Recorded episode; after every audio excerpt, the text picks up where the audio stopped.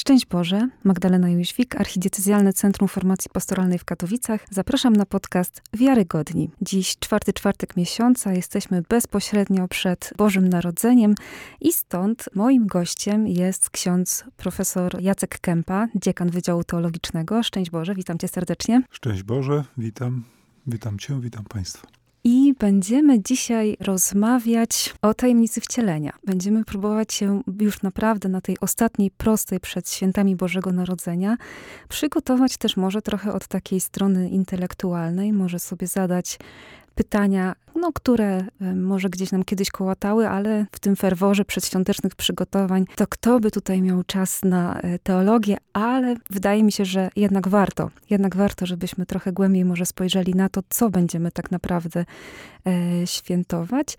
I do tego dzisiaj chcę wszystkich naszych słuchaczy, wszystkich Państwa e, serdecznie zaprosić. No i stąd moje pierwsze pytanie do mojego gościa, wręcz specjalisty w tym temacie. Dlaczego? Dlaczego Bóg się stał człowiekiem? Nie odpowiem na to pytanie jednym zdaniem. Mam całe nadzieję, szczęście. że, mam nadzieję, że to pytanie wypełni całe nasze spotkanie. Na początek w takim razie krótka odpowiedź, jak kostka magii, którą trzeba będzie rozpuścić trochę, bo nas bardzo kocha. To jest nasze doświadczenie ludzkie. Jak kogoś kochamy, to chcemy być z kimś blisko. A czekaj, czekaj, tutaj ci y, spróbuję rzucić kij w mrowisko, bo spotykam się coraz częściej ze stwierdzeniem, że to za mało, że to za mały argument, że nas kocha. Tak, słucham. Dobrze, to rozwinę teraz ja tą y, wypowiedź, że właśnie ten powód z miłości to jest taki powód, no ale przecież można było inaczej. Można było inaczej nam okazać tą miłość. O co tutaj y, chodzi z tą miłością? No to mogę się tylko domyślać pewnych ście, ścieżek y, interpretacyjnych. Na przykład, znaczy, trzeba rozwinąć w związku z tym to moje krótkie pierwsze stwierdzenie, bo z miłości stał się y, człowiekiem, dlatego że za tym stoi kolejna ważna sprawa.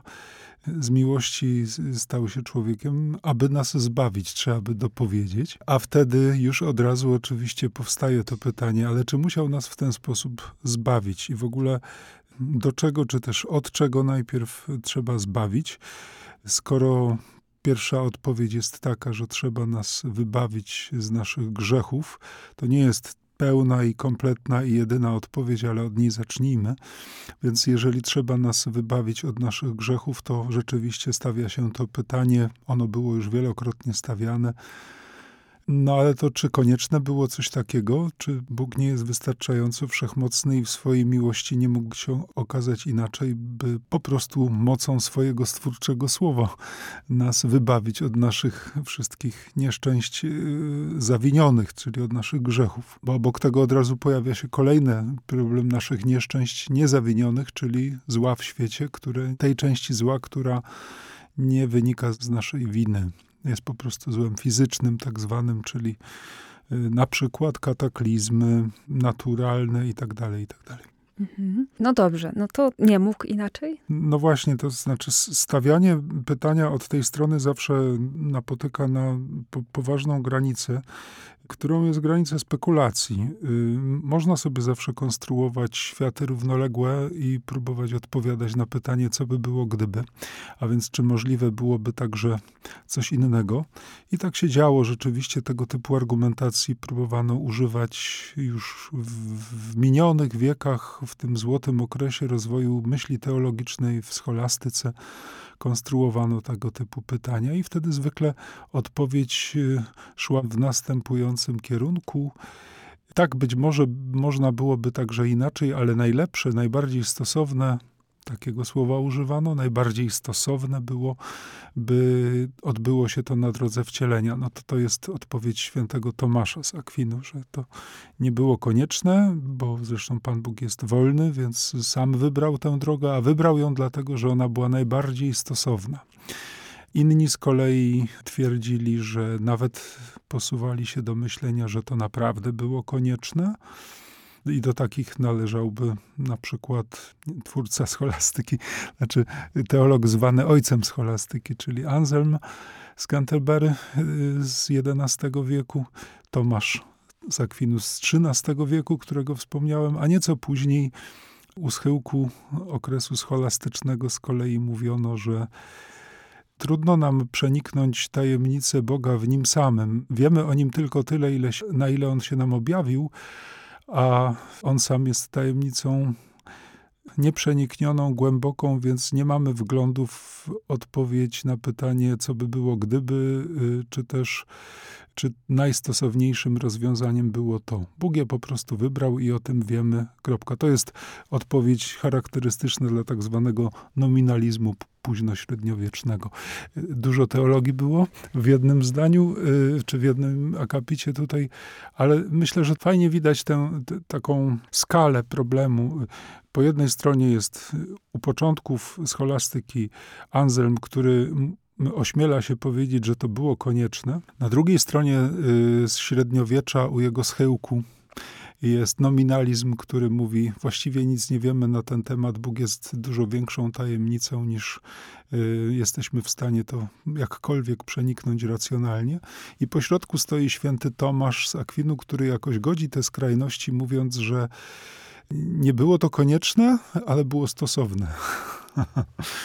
tak to można scharakteryzować. No dobrze, to y, mamy już odpowiedź y, na to, że po prostu tą drogę naszego zbawienia wybrał Bóg, tak? I, i te, trzy różne, te trzy różne podejścia. Ale jakie to ma znaczenie z perspektywy tego, kim my jesteśmy, że właśnie y, Bóg się stał człowiekiem dla nas? Jakie to, jakie to ma znaczenie z perspektywy właśnie mm, naszego hmm. zbawienia? Bo mam takie wrażenie, że o ile jeszcze krzyż Chrystusa, w ogóle święta paschalne, bardziej na nie patrzymy z perspektywy naszego zbawienia, o tyle w tym Bożym Narodzeniu to tak tylko w tym kontekście, że to się skończy y, męką i zmartwychwstaniem.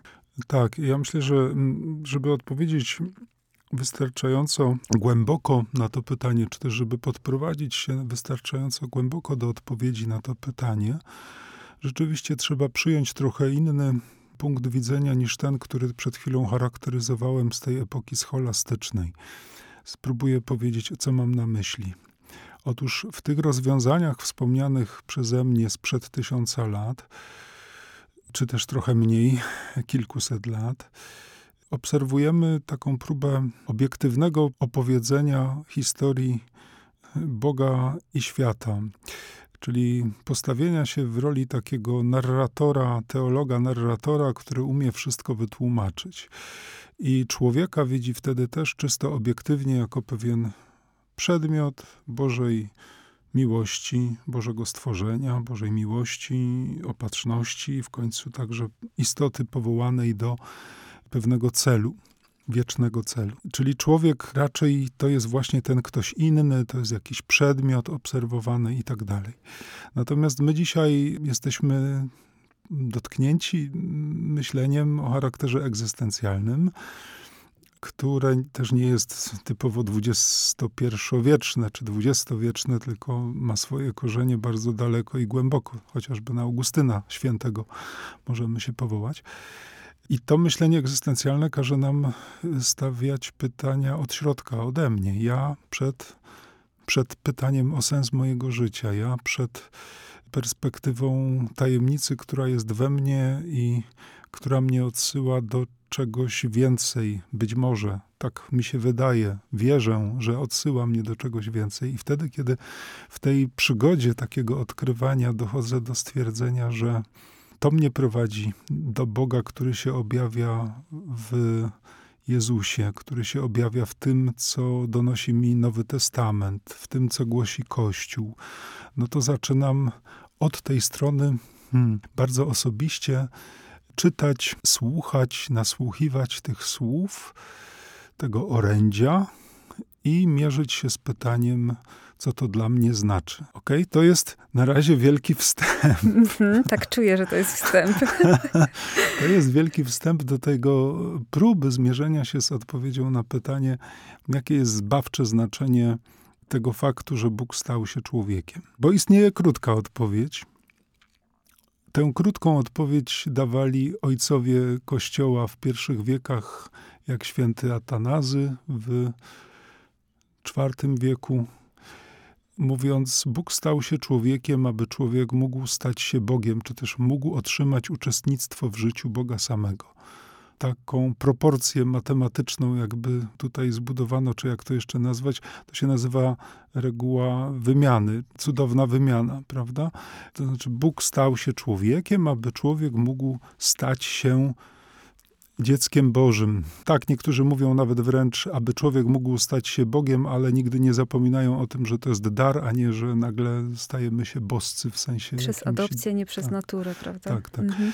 No więc y, to, to była ta krótka odpowiedź, która mogła zadowalać w tamtym czasie, bo taki był horyzont wy, wy, wyobrażeń o, o człowieku, o tym, że jesteśmy uczestnikami pewnego hmm, świata, natury ludzkiej i ta natura ludzka została przez wcielenie Boga uświęcona, podniesiona do Bożej chwały i teraz my, którzy uczestniczymy w tej naturze ludzkiej, jesteśmy niejako automatycznie podniesieni do tej e, boskiej chwały. Ten schemat myślowy spoczywał w szeregu rozwiązań, refleksji teologicznych pierwszych wieków, zwłaszcza w języku greckim, czyli w tak zwanym chrześcijaństwie wschodnim pierwszych wieków. No i do tego możemy nawiązywać, ale kiedy ja przywołałem temat taki egzystencjalny dzisiaj, to jednak trochę inaczej dzisiaj na to patrzymy. Raczej nie mamy takiej wrażliwości, żeby się odwoływać do, do, do, do natury ludzkiej, w której ja jestem uczestnikiem, prawda? Tylko pytamy ja po prostu ja. Tak, ponieważ my chyba dzisiaj bardziej patrzymy z perspektywy konkretnej osoby, konkretnego mm. naszego doświadczenia. Natomiast pojęcie natury i naszego właśnie współuczestnictwa w tej naturze ludzkiej w ogóle jakoś chyba jest gdzieś tam może się nam na którymś miejscu pojawia różnych naszych refleksji, ale raczej na dalekim niż na, niż na pierwszym. Bardziej patrzymy na to, jakie to ma dla mnie korzyści, jakie to ma dla mnie znaczenie. I widzę, że jak dzisiaj rozmawiam też z różnymi osobami na temat wcielenia, to te argumenty i starożytne, i średniowieczne dzisiaj są bardzo trudne do przyjęcia, mhm. ponieważ zaczyna się od pytania o to, dlaczego w ogóle dostaliśmy wolność. Przecież jeżeli Bóg jest wszechwiedzący, to wiedział, jak to się skończy. W związku z tym, skoro wiedział, to dlaczego dał, potem dlatego jest wcielenie, więc w sumie tak Pan Bóg sobie sam to wszystko nagrabił, mówiąc już tak mhm. bardzo kolokwialnie, no bo gdyby nie dał nam wolności, to nie byłoby problemu. Z kolei, no, wiemy dobrze, że bez wolności nie ma miłości, tak? Więc jeżeli Bóg nas stwarza z miłości i właśnie byśmy mu odpowiedzieli miłością, e, no to to, mówiąc już też znowu wprost, musiało po prostu tak, tak wyglądać. No ale właśnie zastanawiam się, dlaczego dzisiaj jest nam dość trudno właśnie przyjmować tą tajemnicę wcielenia, że, że dlaczego ten argument, że dla nas, że z miłości, dlaczego to dzisiaj nam jakoś no, z trudem przychodzi. Średnio, tak. Zauważ, że czyli mi się wydaje, że to, co mówiłaś przed chwilą, to były też próby odniesienia się takiego obiektywnego do zrozumienia tak. zbawienia przez pryzmat wcielenia. Czyli mhm. odwołujesz się do tych schematów teologicznych, pewnych teorii, hipotez, modeli, jak to czasami mówimy, wyjaśniających, czyli spraw, które w taki niby zobiektywizowany sposób mówią o tym, a uciekamy jednak od tego horyzontu pytania, które starałem się wcześniej zaznaczyć ja przed mhm. Bogiem. I pozwól, że najpierw do tego się odniosę, chociaż poruszyłaś już kolejne ważne pytanie. Ale najpierw do tego. Otóż y, dla mnie niezmiennie ważne jest y, to coś, co znalazłem Najpierw, jeśli spoglądam na historię mojego życia w nauczaniu papieża Jana Pawła II, w encyklice Redemptor Hominis. To jest taka bardzo biograficzna dana, dlatego że encyklika Redemptor Hominis to jest rok, jeśli dobrze pamiętam, 1979. I ja jej wtedy jeszcze nie przeczytałem, bo byłem ciutkę za młody, powiedzmy. Natomiast wkrótce później, jak już byłem w średniej szkole, i na pewno przed seminarium, nawet pamiętam, że z tego pisałem pracę taką zaliczeniową do seminarium duchownego, więc to zostało w pamięci mm -hmm. gdzieś tam, już dzisiaj w, w strzępkach, ale zostało. Że tam ujęła mnie bardzo ta myśl papieska. Po raz pierwszy ją wtedy tak zobaczyłem że nosimy w sobie, noszą w sobie tajemnicę, y, wielkie pytania i nie da się tych pytań rozwikłać bez odniesienia do Boga, który stał się człowiekiem, do Chrystusa. Nie można zrozumieć człowieka bez Chrystusa, to potem papież powtarzał w czasie pielgrzymki pierwszej do Polski słynne jego słowa. One oczywiście miały zupełnie inne konteksty w 79 roku. Jak sobie myślę, jak żeśmy się cieszyli, że ktoś może tak powiedzieć, bo przecież nie wolno było powiedzieć, że nie, nie można człowieka zrozumieć bez Chrystusa. I powiedział to papież na, w Warszawie na mhm. otwartym placu. No ale to wspominki historyczne. Natomiast potem złapałem się na tym, znaczy dowiedziałem się w ramach już chyba studiów, że to samo jest w Konstytucji Duszpasterskiej Kościele Soboru Watykańskiego II, numer 22, gdzie mówi się o tym, że człowiek jest, nosi w sobie głęboką tajemnicę i nie ma na tę tajemnicę innej odpowiedzi, jak tylko w Chrystusie, który jest tajemnicą. Więc tajemnica znajduje odpowiedź w tajemnicy. Mhm. To nie chodzi teraz o robienie roszad, czy, czy szarat, przepraszam, i dość dziwaczne tłumaczenie, że można wyjaśnić niewiadome przez niewiadome, tylko chodzi o, zwyczajnie o mocne podkreślenie tego, że tu chodzi nam o egzystencjalny wymiar tajemnicy naszego istnienia, że dotykam głębi mojego, prawdy o mnie samym, głębi o mojej tajemnicy przez spotkanie z Bogiem, który w Jezusie otwiera mi swoją wieczność, swoją wieczną perspektywę miłości, do której mnie zaprasza. I, no i w ten sposób mi podpowiada, że to jest moja droga, że to jest mój horyzont istnienia. Czy to, to zawsze do mnie bardzo przemawiało. To jest, daje świadectwo troszeczkę mm -hmm. te, temu, czym, czym sam żyję. Może mówię to w sposób zbyt zawiły. Potrafię też prościej, ale tak wzywasz mnie do refleksji. Tak, tak, wzywam, wzywam. I z tego, co powiedziałeś, to rozumiem, że ponieważ to był taki moment w twoim życiu, kiedy wstępowałeś do seminarium, potem byłeś na studiach, że to chodzi o coś więcej niż tylko o jakąś refleksję intelektualną, chociaż wiadomo, że ona też przy tym była. To znaczy, że tutaj mówisz też o jakimś konkretnym doświadczeniu, o konkretnej też relacji. Tak. Bo wydaje mi się, że to, o czym rozmawiamy, o tym problemie z przyjęciem pewnych argumentów, pewnych systemów, to ostatecznie trochę sprowadza się mm, do takiej kwestii, że jednak nasza wiara jest opowieścią o doświadczeniu, o relacji.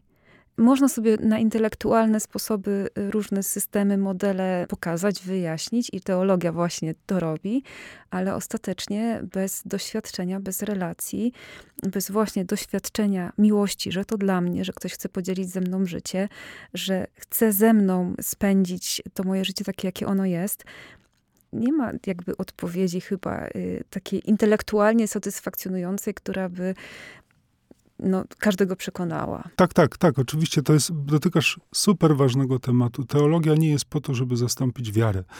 Yy, nie chodzi nam o to, żebyśmy przez najbardziej nawet y, sprawne intelektualnie wyjaśnienia przyprowadzili kogoś do konieczności uznania prawdy o Bogu zbawiającym w tym przypadku, czy też prawdy o wcieleniu, tylko chodzi zwyczajnie o to, żeby uwiarygadniać, czyli wskazywać pewną racjonalną niesprzeczność tego, w co wierzymy, albo mm, żeby móc ucieszyć się tym, że, że w sposób intelektualny możemy spróbować opisać to, co jest naszym doświadczeniem. Wiara mhm. najpierw, potem refleksja intelektualna. Jak wiesz, przed laty zajmowałem się intensywnie świętym Anselmem z Canterbury i on to bardzo mocno podkreślał, że w całej teologii chodzi o to, że e, nawet definiuje ją, teologia to jest fides querens intellectum, to jest wiara szukająca y, zrozumienia, a nie na odwrót. Znaczy pierwszeństwo zakładamy doświadczenia wiary i treści wiary mhm. i na to nakładamy poszukiwania intelektualne widać tutaj znakomicie służebną funkcję. A z drugiej strony, to co mówisz, y, co powiedziałaś, to jeszcze raz wracam do tego, to naprawdę nie chodzi o to, że, że teologia ma zastąpić wiarę w rozumieniu spotkanie z Bogiem, doświadczenie tak. egzystencjalne osobowego spotkania, tylko ma troszkę wymościć drogę, czy też otworzyć drzwi do rozejrzenia się wtedy w tym spotkaniu z Bogiem, jak wielka, szeroka i piękna jest ta kraina, spotkania z Bogiem. Więcej widzimy. Natomiast... Także to nie jest tylko moje hmm. osobiste doświadczenie, że ta wiara nie jest tylko moją wiarą, tak? Na moim jakimś też, tak. wytworem, ale że jest y, no, czymś, co zostało dane wspólnocie, tak? Co przeżywamy nie tylko my, ale jeszcze wielu, wielu innych ludzi. Przeżywało przed wiekami, przeżywa i dzisiaj, prawda? Hmm. I stąd, że my tak każdy na swój sposób przeżywamy, później próbujemy rozmawiać y, i czasami się budujemy, a czasami tworzymy nowe herezje, tak? No ale to herezji, herezji nikt nie, właściwie nikt nie buduje na siłę, bo chce herezję, tak, tylko po prostu tak, tak. próbuje tak. opisać swoje doświadczenie i czasami nie wychodzi. Ale wtedy inni mu mówią, to już nie jest nasza wiara, no i się okazuje, że to jest błąd. Więc mhm. to jest taka funkcja wspólnoty, która koryguje jednostkowe ekstremalne jakieś tam interpretacje. Ale wróćmy do... Tak, nie mówmy o tak, herezji Tak, tak, tak. Dzisiaj nie. Dzisiaj nie. Chociaż akurat w związku z tajemnicą wcielenia to tych herezji było całkiem sporo, ale tutaj to e, jeszcze pewnie kiedyś będzie okazja, żeby o tym porozmawiać.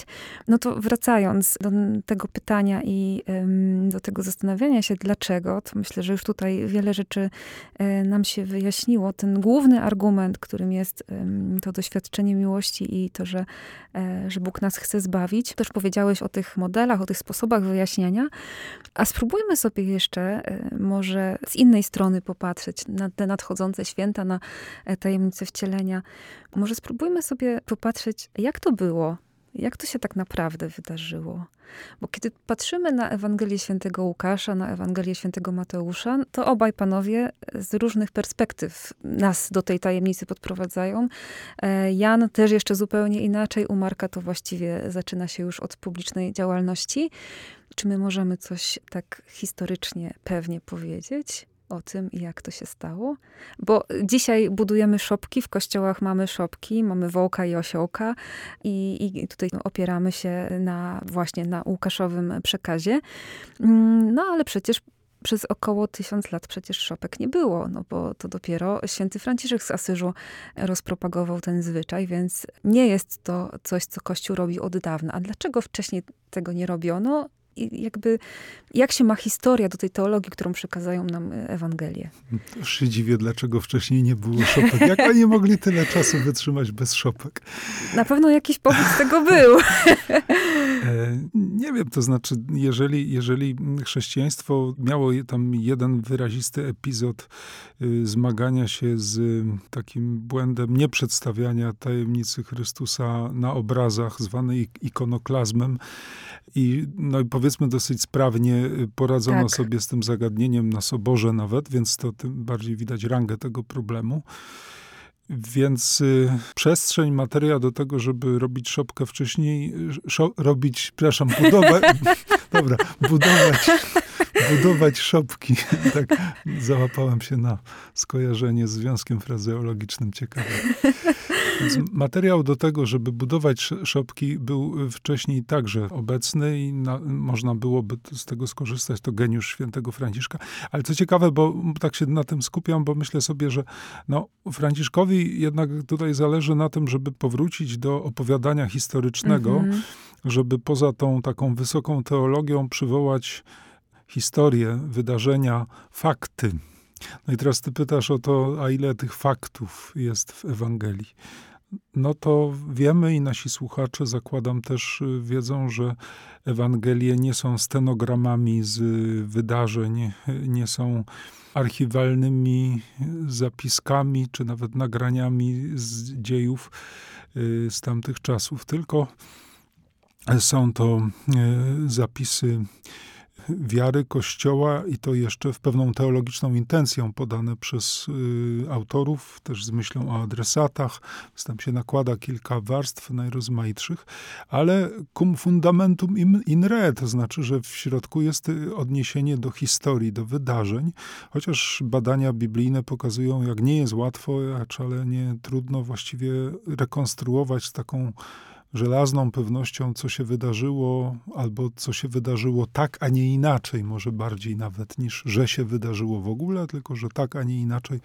To są wyzwania właściwie nie, nieprzekraczalne ze względu na skąpość materiału takiego krytycznego w rozumieniu dzisiejszym. Ale to nam nie przeszkadza, bo my identyfikujemy się tutaj z wiarą Kościoła, który w świetle wiary rozumie, co się wydarzyło i opowiada o tym.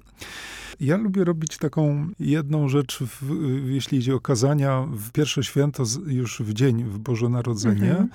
I może moi słuchacze z parafii, w których byłem, pamiętają takie zwroty, bo ja mam wrażenie, że się nieustannie z tym powtarzałem. Mianowicie mhm. w pierwsze święto, kiedy już czytany jest prolog Janowy, na początku było słowo, słowo było u Boga i Bogiem było słowo, czyli super wysokoteologiczny i abstrakcyjny tekst. Nie ale też piękny. Piękny, ale nie mówiący o stajence, tak, o szopce. Tak, tak. To mówię, no właśnie, bo tak, w nocy byliśmy tam, w Betlejem, w miejscu narodzenia Jezusa. Oglądaliśmy te okoliczności, a kiedy nas, nastał dzień, słońce wzeszło, nasze umysły się przebudziły i zaczęły pytać, ale co tam się właściwie stało? Mhm. I w ten sposób natrafiamy na tekst Jana, który pierwszy nam wyjaśnia, co tam się właściwie stało.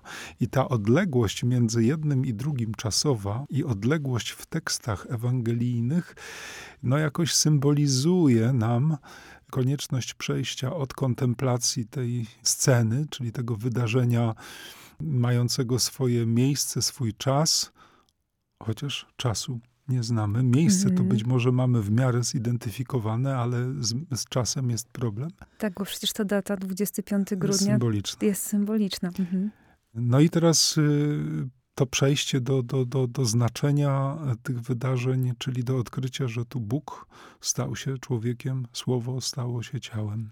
Mhm. A co jest dla nas trudniejsze? No mówię dla nas, oczywiście wiadomo, że tutaj każdy inaczej będzie to przeżywać, ale trudniej nam właśnie kontemplować Jezusa w stajence, czy trudniej nam przejść do prologu Jana? Jak myślisz? Ciężko mi za, zastępować każdego no z osobna. Nie? To nie jest prosto odpowiedzieć tak.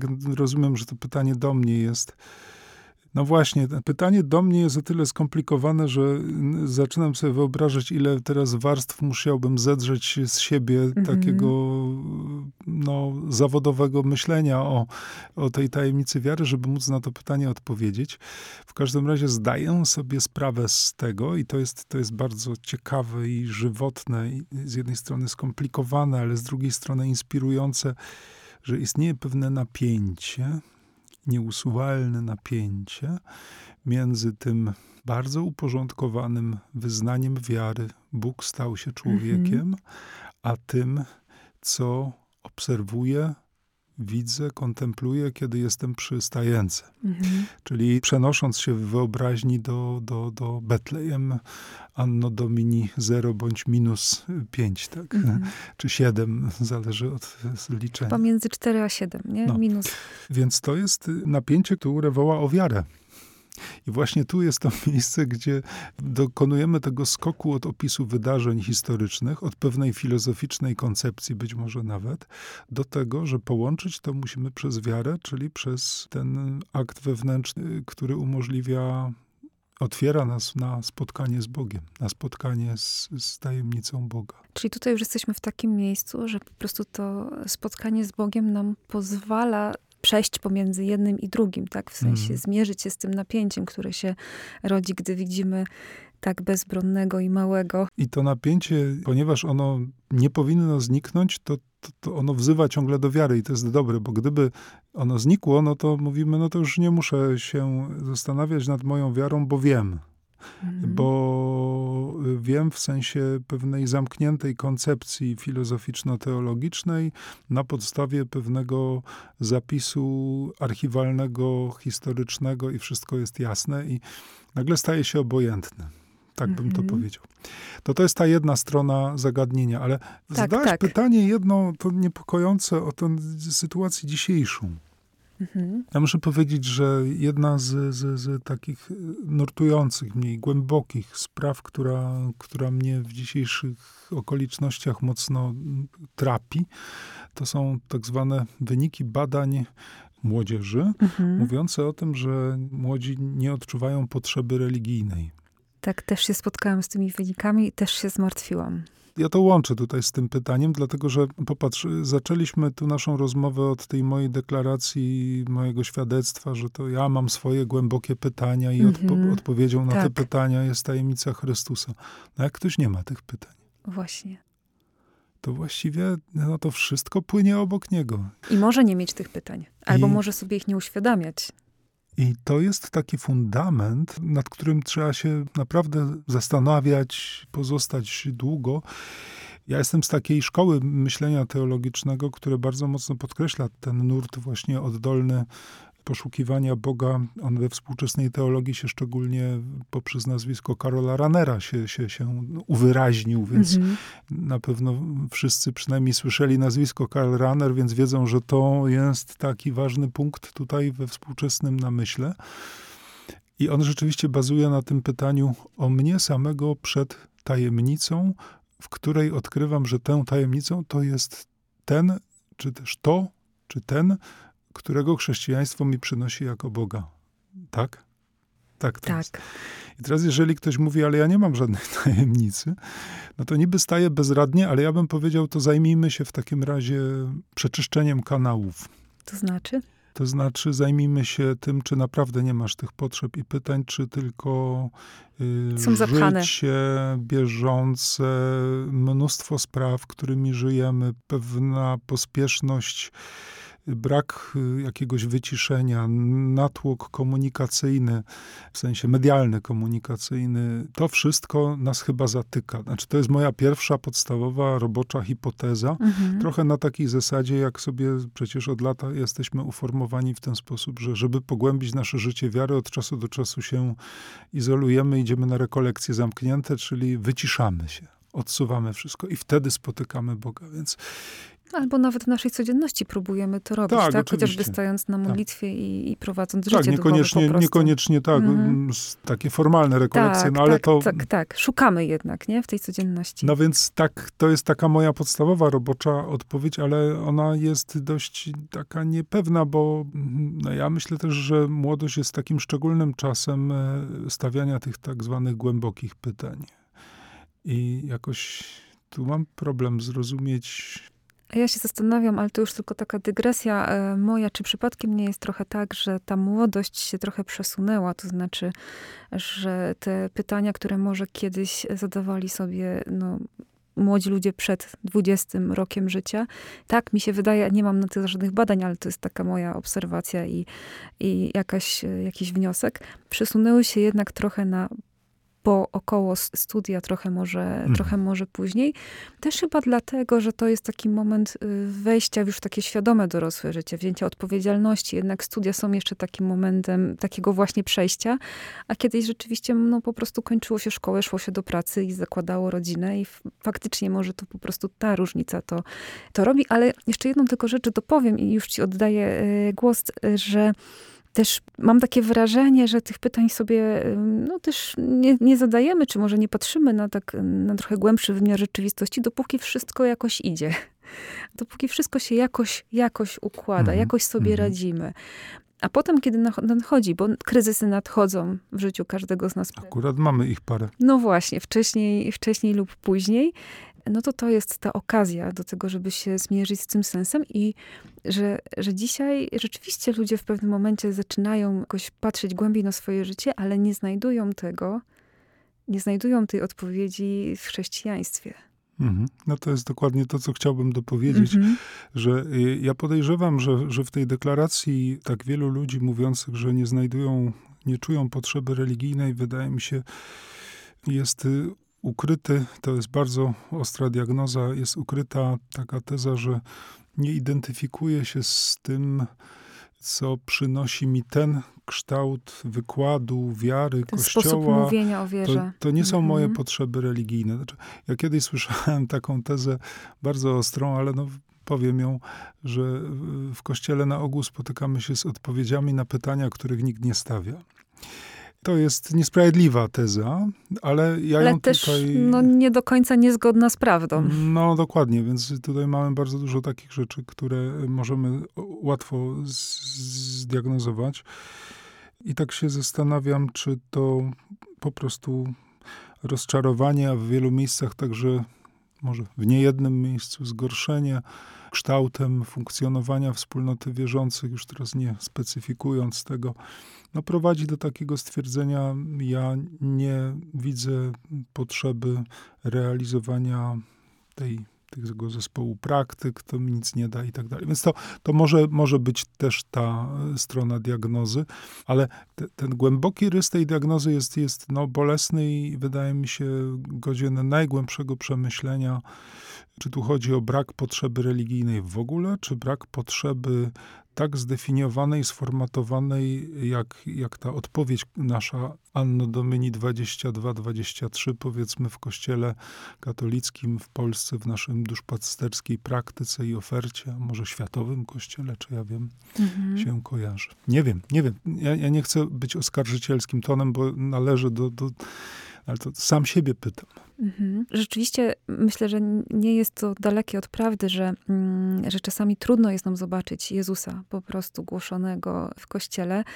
Ja tutaj akurat jako słuchaczka regularna homilii, to mm, no powiem, że różnie bywa, naprawdę różnie bywa, tak? Że czasami po prostu nawet jako osoba świadomie wierząca i też przecież y, wykształcona, to chciałabym w familii usłyszeć o Jezusie z ambony o tym, że to On jest dla nas.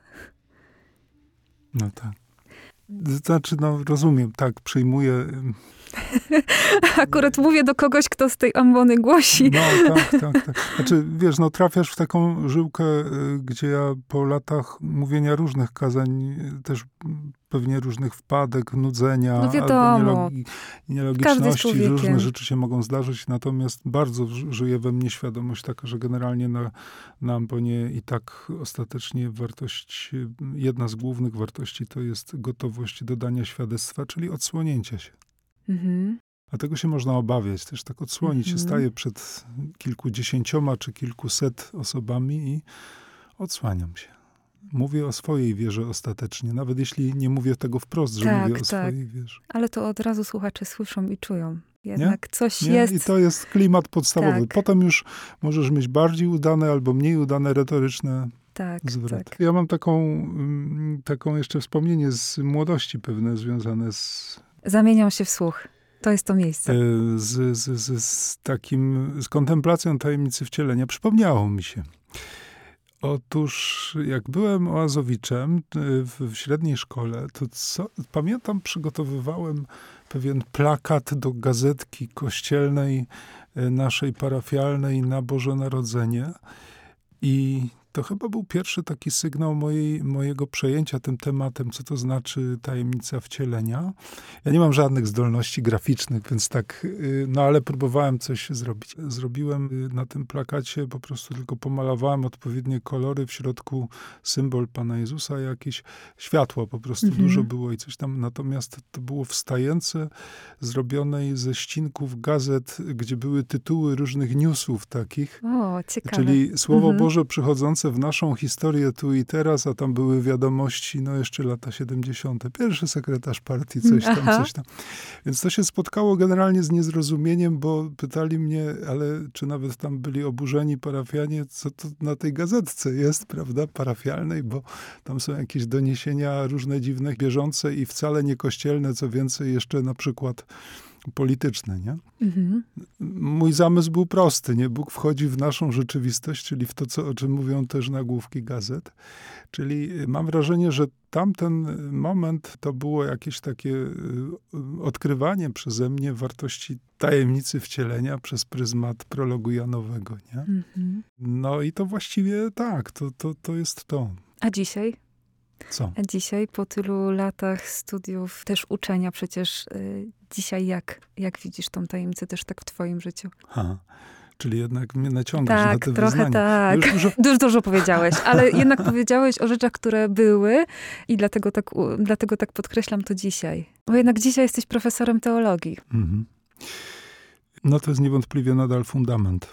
Mhm. fundament taki podstawowy, myślę, że to mierzenie się z swego czasu, czyli przed ponad 10 laty z dorobkiem świętego Anselma z Canterbury było takie charakterystyczne pod tym kątem, bo on jest dopowiedzią do tego orędzia biblijnego w bardzo newralgicznym punkcie, bo stawia właśnie pytanie, dlaczego, dlaczego Bóg stał się człowiekiem? Mhm. No i on wyjaśnia teoretycznie i mhm. domyka system. I do, mhm. domyka go tak boleśnie, że można sobie palec za, zaczasnąć w tych, przy tych zamkniętych drzwiach. Ja nie jestem zwolennikiem takiego domykania, ale badania wystarczająco pomogły mi zobaczyć, że i Anselm jest na tyle rozsądny i głęboki, by powiedzieć, przecież to on sam wymyślił to określenie, że Bóg jest większy niż możemy pomyśleć. Mhm. W związku z tym mówi, ten mój, to moje wyjaśnienie jest logiczne, spójne i domknięte, ale wcale nie twierdzę, że to jest jedyne i może będzie jakieś lepsze. No ale y, tak czy owak, ta, ta szkoła myślowa pomogła mi w zrozumieniu, jak bardzo ta rzecz jest fundamentalna. Po drodze było także to, co mówiłem, to, to moje młodzieńcze doświadczenie związane z, y, z tym, że tajemnica Chrystusa, Boga, który stał się człowiekiem, to jest tajemnica moja, mojego życia, w której znajduję światło na wszystko, na całe moje życie tylko muszę wystarczająco głęboko dać nura w tę tajemnicę Boga. No i to jest wyzwanie. Znaczy, to nie jest regułka, która zadowala, tylko to jest potężne wyzwanie na, na całość. No, no, zbyt harmonijnie to mówię, bo, bo jest Boże Narodzenie, natomiast w tym wszystkim jest otwarta, dalsza perspektywa, czyli Pan Jezus stał się, Bóg stał się człowiekiem, no i teraz przeszedł przez życie i kluczową chwilą tego wszystkiego jest misterium paschalne, czyli mhm. tajemnica krzyża. Czyli na tej drodze takiej radosnej, tego poczucia sensu, głębi i tak dalej, jest po prostu krzyż Pana Jezusa i mój krzyż. Nie? To jest kawałek nieusuwalny te, tego wszystkiego. No tak, rzeczywiście bez tego początku bez tego odkrycia sensu na początku trudno byłoby unieść to, co niesie nam misterium paschalne, tak? Czyli mm. bez tego zobaczenia, że dla nas, że za darmo i że dla naszego zbawienia, rzeczywiście trudno, trudno zobaczyć też we właściwym świetle po prostu tajemnicę paschalną. Czego będziemy życzyć na te nadchodzące święta? Akurat pisałem e, słowo dziekana na, na, na drugie święto mhm. Bożego na Narodzenia i, i, no i on jest w całości... Czyli już masz przygotowane życzenia. Nie, on jest, on jest w całości po, po, poświęcony sprawie pokoju, dlatego okay. że, że ta kwestia nas bardzo nurtuje dzisiaj. No więc tego pokoju y, rzeczywiście życzę wszystkim, wszystkim bez wyjątku, jako czegoś, co wynika z tajemnicy narodzenia Chrystusa, wyśpiewanego też przez aniołów i tak dalej, i tak dalej. Tych motywów pokoju jest całe mnóstwo. I nie nadaremnie, bo jeżeli to jest fundament, to on albo jest źródłem pokoju i wtedy zmienia coś w naszym życiu fundamentalnie, albo, albo się będziemy borykać, jakoś tak biegać po peryferiach naszej wiary. Inne kapliczki nie pomogą. Musi ten fundament być zbudowany. Więc tego Bożego pokoju i, i, i jak zawsze wypoczynku na święta wszystkim. Mhm. Ja ze swojej strony gorąco Państwu życzę przede wszystkim doświadczenia miłości i właśnie z tym doświadczeniem miłości, spoglądania na tajemnicę wcielenia i odkrywania tego właśnie, e, jak ta miłość jest e, wielka do nas i, i co Bóg jest w stanie dla nas e, zrobić. Bardzo, bardzo, bardzo gorąco Ci dziękuję za rozmowę. Dziękuję bardzo serdecznie. Wyciągnęłaś mnie na takie zwierzenia własne i treści, które jak się okazało, nawet się spinają bardzo ciekawie na przestrzeni dziesiątków lat. To tak trochę wydobyłaś ze mnie kawałek historii. Polecam życia. się na przyszłość. Dzięki. Dziękuję Państwu bardzo. Ja również dziękuję. Przypomnę tylko, że jak zwykle nagrywaliśmy nasz podcast w studiu Radia M. Gorąco. Z całego serca dziękujemy za życzliwość i usłyszymy się po nowym roku. Szczęść Boże. Szczęść Boże, dziękuję bardzo.